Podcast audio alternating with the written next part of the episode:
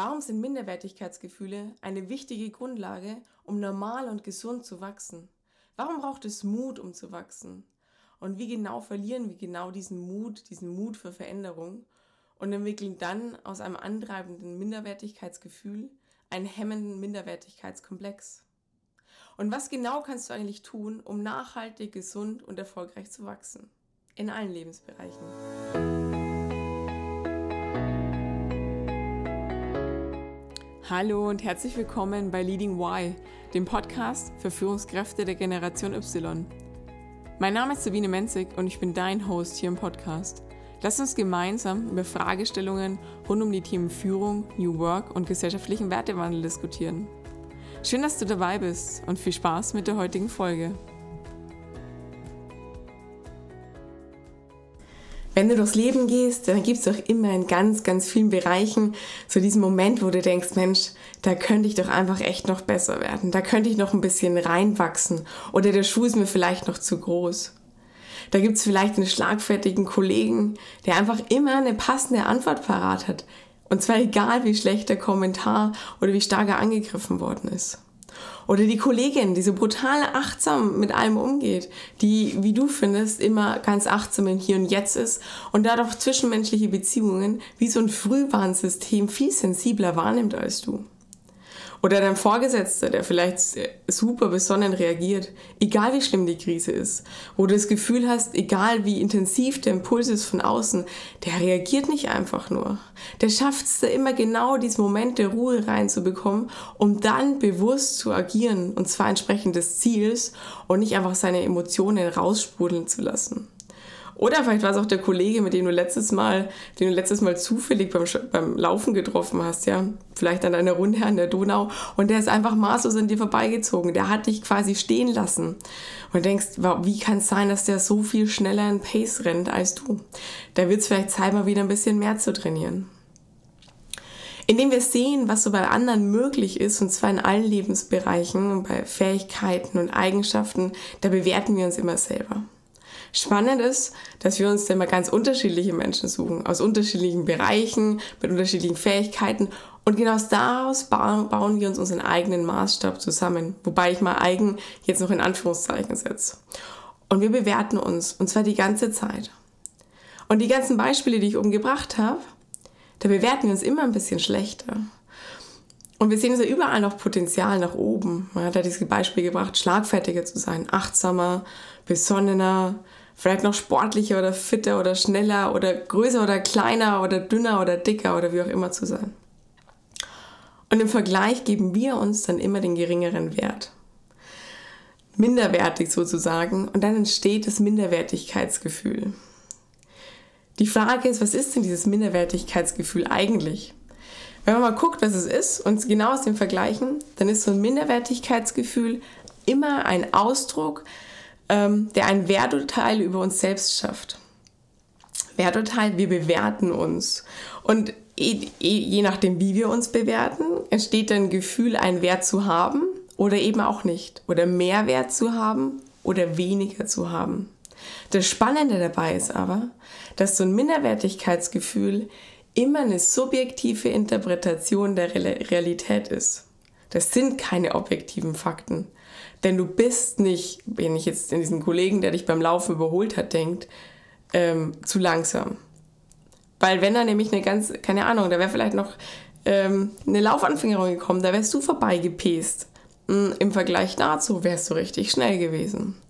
Ähm, und so gilt es mit allen Beispielen. Also es ist immer eine subjektive Interpretation der Realität und das ist auch gut so, dazu komme ich später noch. Und da gibt es ganz viele Beispiele, wo das auch so ist. Zum Beispiel, lass uns mal Brunnenwasser nehmen. Das hat wohl, habe ich gelesen, immer 18 Grad. Sommer wie Winter. Im Sommer, wenn du reinfährst, ist es richtig, richtig frisch, wenn es draußen 30 Grad hat. Wenn du aber im Winter in dieses Brunnenwasser denkst, wo es draußen minus 5 Grad hat und schneit und es ist vielleicht noch gar nicht gefroren, fast du rein, weißt ja 18 Grad, denkst du, wow, wie warm ist das denn eigentlich? Auch spannend beim Schnee, der 0 Grad hat. Ähm, wenn es im, im März, weil ich bin Skitouren gehe, wie du mitbekommen hast, im März und April, wenn es schon den Frühling rausgeht und es draußen richtig warm ist und du vielleicht im T-Shirt bist und fasst dann diesen Schnee an, ist der richtig, richtig eisig kalt. Spannend aber, im Winter kann der Schnee auch Leben retten. Tiere, die verbuddeln sich im Schnee, weil es wärmer ist, als wenn es draußen bei minus 20 Grad der Wind pfeift. Und es liegt nicht nur am Wind, sondern auch an den Temperaturen. Warum? Der Schnee, der hat immer 0 Grad. Nur einmal empfinden wir ihn als richtig, richtig kalt und beim anderen Mal kann er auch verhältnismäßig warm sein. Lass uns mal Geld nehmen. Der 5-Euro-Schein. Dieses Stück Papier, das hat objekt, also in der Realität, in der objektiv gesehen, hat dieses Stück Papier keinen Wert. Hat es aber doch für 5 Euro. Jetzt muss ich ein Beispiel finden, was man sich damit kaufen kann. Aber zumindest beim Bäcker bekommst du noch ein bisschen was. Ähm, dann kriegst du vielleicht ein Brot dazu oder hier bei unserem Bäcker schaffst du es gerade mal noch drei Croissants für 5 Euro zu bekommen.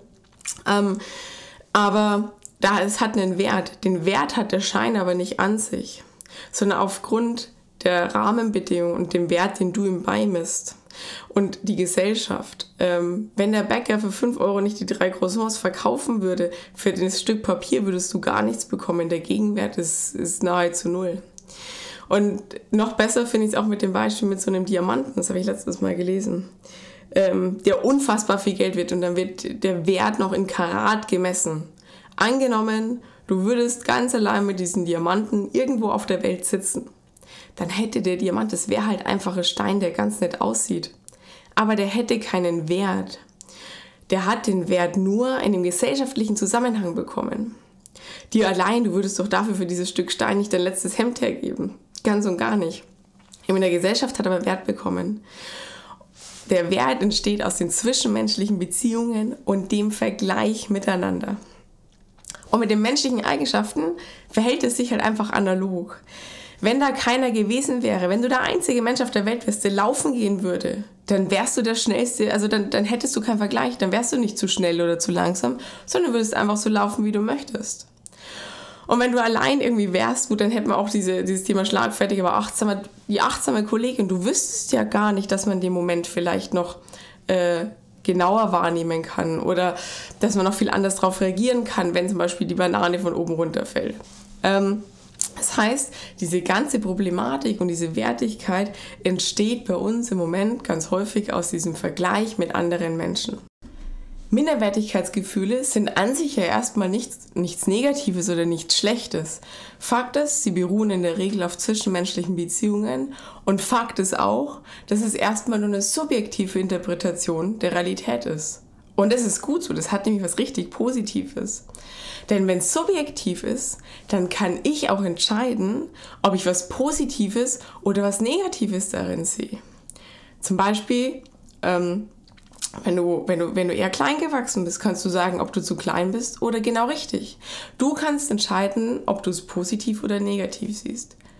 Auch positiv an dem Ganzen. So ein Minderwertigkeitsgefühl hilft uns, nach Verbesserung zu streben. Denn wenn wir sagen, okay, wir werten uns da minder, wir wollen da besser werden und sind dadurch unzufrieden mit der jetzigen Situation, dann tun wir was, um aus diesem Leidensdrang, ich überspitze es ganz bewusst, besser zu werden. Wir verändern uns, wir wachsen.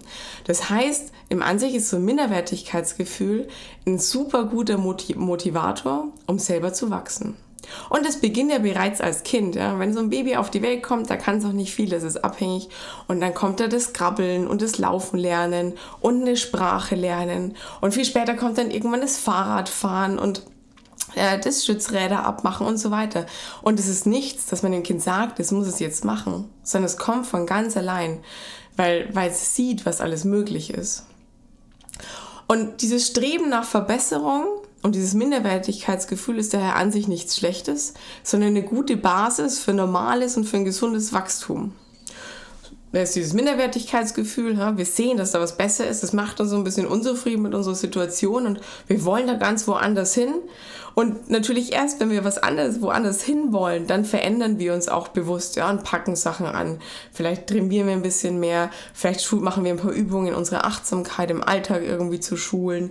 Vielleicht belegen wir ein Kommunikationsseminar oder lesen uns ein, wie wir besser kommunizieren können in der Arbeit, wie wir vielleicht besser mit unseren Mitarbeitern umgehen können, was so die zwischenmenschlichen Beziehungen anbelangt und so weiter. Unzählige Möglichkeiten. Es treibt uns an, da einfach ins Handeln zu kommen. Der Punkt ist aber, da gibt es natürlich auch einen Haken an der ganzen Sache.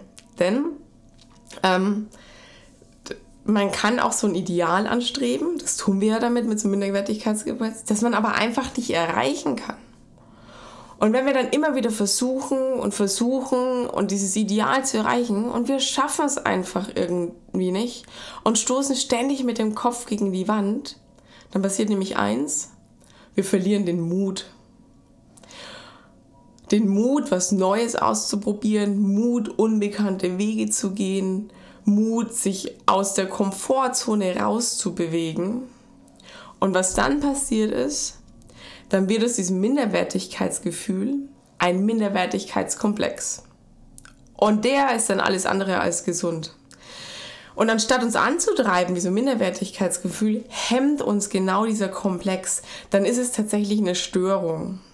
Denn der Mut, den wir brauchen, ist, oder der Mut ist die Grundvoraussetzung, den wir brauchen, um irgendwie wachsen zu können. Denn wachsen bedeutet nämlich immer, dass wir was anders machen, als wir es jetzt tun. Ob wir ein Seminar besuchen, ob wir mal eine andere Methodik ausprobieren, ob wir uns verändern, ob wir im Leben was umstellen, ob wir eine neue Übung ausgehen. Das klingt jetzt manchmal so banal, ja, zum Beispiel eine Achtsamkeitsübung braucht ja keinen Mut. Doch natürlich auch, ja, sich damit zu beschäftigen, was anders zu machen. Immer wenn wir neue Wege gehen, immer wenn wir was verändern, und sei es auch noch so klein, braucht es irgendwie Mut. Und diese, wenn, wenn sich so ein Minderwertigkeitsgefühl äh, zu einem Komplex entwickelt hat, dann ist dieser Mut nicht mehr da. Und was dann ist, dann verharren wir in dieser Situation, obwohl wir nicht wollen. Und dann sind wir in dieser Situation, wo wir sagen, wir streben nach einem Ideal und sind da nicht und sind in dieser Unzufriedenheit gefangen, schaffen es aber gleichzeitig nicht, irgendetwas zu verändern, weil uns der Mut fehlt. Und da hängen ganz, ganz viele Menschen mit drin. Schau mal in dein Umfeld, vielleicht auch bei dir selber.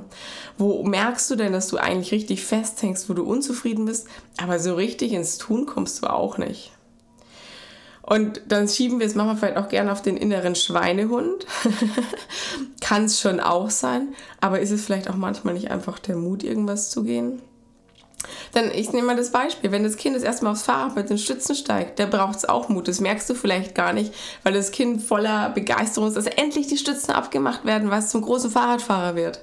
Das könnte auch umfallen, das könnte, und das ist sogar sehr wahrscheinlich, und sich die Knie aufhauen und dann sind die irgendwie blutig. Ganz normal. Aber trotzdem braucht es Mut, um was Neues auszuprobieren. Und das ist auch so ein Kreisel.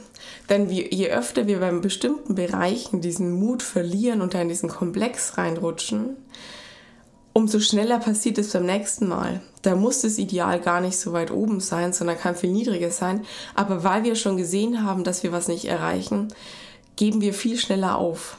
Und dann wird es eine Spirale nach unten. Kann man aber auch genau ins andere schaffen. Also ich kenne das auch bei mir selber. Wenn ich wieder total im Drang bin, ein Neues auszuprobieren, dann ist es eine Spirale nach oben. Dann habe ich das eine gemacht, dann gehe ich noch das nächste und dann packe ich noch was oben drauf. Und zwar im und sage, hey, ich probiere hier noch was Neues und da. Und ich gehe da einfach mal nach Leute zu, als auch im Privaten wie mal wieder woanders hinzufahren, eine neue Sportart auszuprobieren, eine neue Tour, allein irgendwas zu machen. Und dann bin ich da im Flow und dann fühlt sich das auch brutal gut an. Genauso kann man da aber auch stecken bleiben. Wie schafft man es jetzt aber dann eigentlich, mit diesen Minderwertigkeitsgefühlen gesund zu wachsen und nicht in den Komplex reinzurutschen? Der Kernpunkt ist, man muss seine eigenen Maßstäbe oder seinen eigenen Maßstab definieren und wirklich definieren, was ist einem wirklich wichtig und was nicht und wo will man wirklich besser werden und wo ist es genau gut oder wo ist man genau gut, so wie man gerade ist. Und dieses Problem, dass, dass aus einem Minderwertigkeitsgefühl so Minderwertigkeitskomplex wird, das hat sich schon verschärft. Warum? Gerade Social Media macht viel transparenter, was wo ist. Und natürlich zeigt da jeder seine Stärken. Und das meine ich jetzt egal, wo er im Privaten auf Instagram ähm, oder im Beruflichen auf LinkedIn. Wir sehen da immer überall ganz, ganz viele Ideale, wenig was, was schief läuft. Und mit diesen ganzen Idealen bauen wir dann einen Maßstab zusammen, der halt einfach nicht mehr erreichbar werden kann. Weil wir in jedem Lebensbereich uns so ein hohes Ziel, so ein hohes Ideal äh, stellen, dass wir am Ende, dass wir auf jeden Fall dann irgendwann den Mut verlieren müssen quasi, weil es nicht erreichbar ist. Und es war früher weit nicht ganz so sehr, weil wir gar nicht so viele Vergleiche im Außen gesehen haben. Und jetzt ist es so eine riesige Fülle. Wir sehen ja quasi in jeder Facette unseres Lebens immer das Ideal um uns rum. Und deswegen ist das Thema Minderwertigkeitskomplex auch ganz äh, top aktuell. Ja? Und tatsächlich auch in den jungen Generationen noch das viel größere Problem. Man darf diese, diese Bandbreite an Chancen, die wir sehen, gern nutzen als Inspiration. Dafür ist es definitiv gut. Dann kommt aber die eigentliche Aufgabe, die notwendig ist, damit es gesund ist und damit wir gesund wachsen können. Und zwar zu relativieren, was für uns tatsächlich wichtig ist und was nicht wichtig ist. Was unseren großen Lebenszielen und unseren beruflichen Zielen oder privaten Zielen beiträgt und was zu uns als Mensch auch passt. Und auch zu deinem Wertesystem. Und die anderen Themen, die dir halt gerade nicht so wichtig sind, die muss man dann aber auch ganz bewusst abhaken und darf dann dort auch nicht mehr den Vergleich ziehen. Hey, vielleicht ist der andere ein viel besserer extrovertierter Netzwerker. Hey, du musst es ja vielleicht gar nicht sein. Oder der Kollege B, der viel schnellere Läufer. Oder der andere, der viel bessere Vorges äh, Vorgesetzte oder bessere Verkäufer oder was auch immer. Alles okay. Wichtig ist, seinen eigenen Maßstab zu entwickeln und sich dadurch loszulösen aus diesem zwischenmenschlichen Vergleich.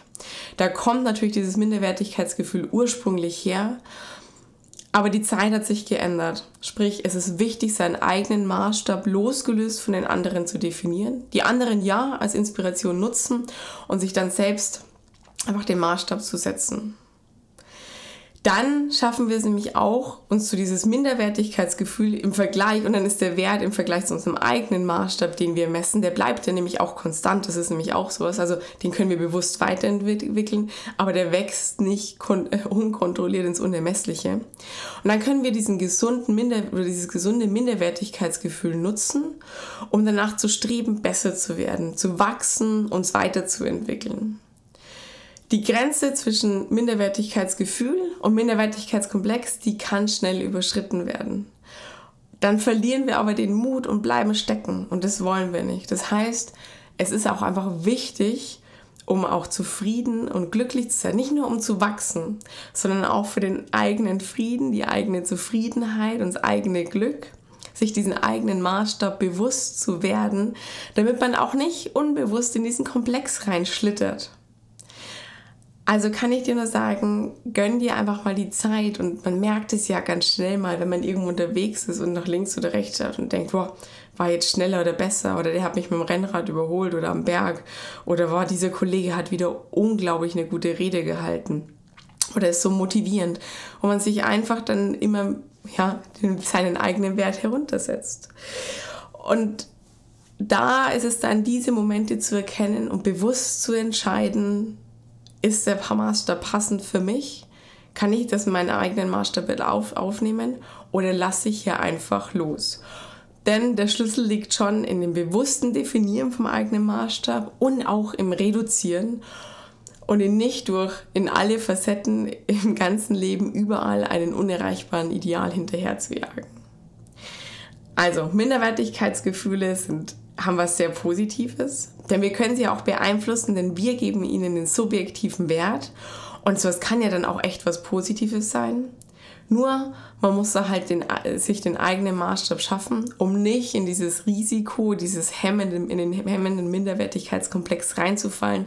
Denn dann, dann verlieren wir einfach den Mut und bleiben in unserer eigenen Unzufriedenheit stecken. So viel heute von mir. Ich hoffe, da waren ein paar Impulse für dich dabei. Und dann hoffe ich, dass wir uns beim nächsten Mal wieder hören. Bis dann! Ich hoffe, du konntest wieder einiges aus der Folge mitnehmen. In zwei Wochen wartet dann die nächste Folge auf dich. Sei also gespannt. Falls dir diese Folge gefallen hat, freue ich mich riesig über eine Bewertung von dir hier auf iTunes oder Spotify. Ansonsten vernetz dich sehr gerne mit mir auf LinkedIn. Dort teile ich auch regelmäßig Inhalte zum Thema Leadership. Oder schau auf meiner Homepage vorbei www.zeitwertig.de. Ich wünsche noch einen schönen Tag, mach's gut und bis zum nächsten Mal.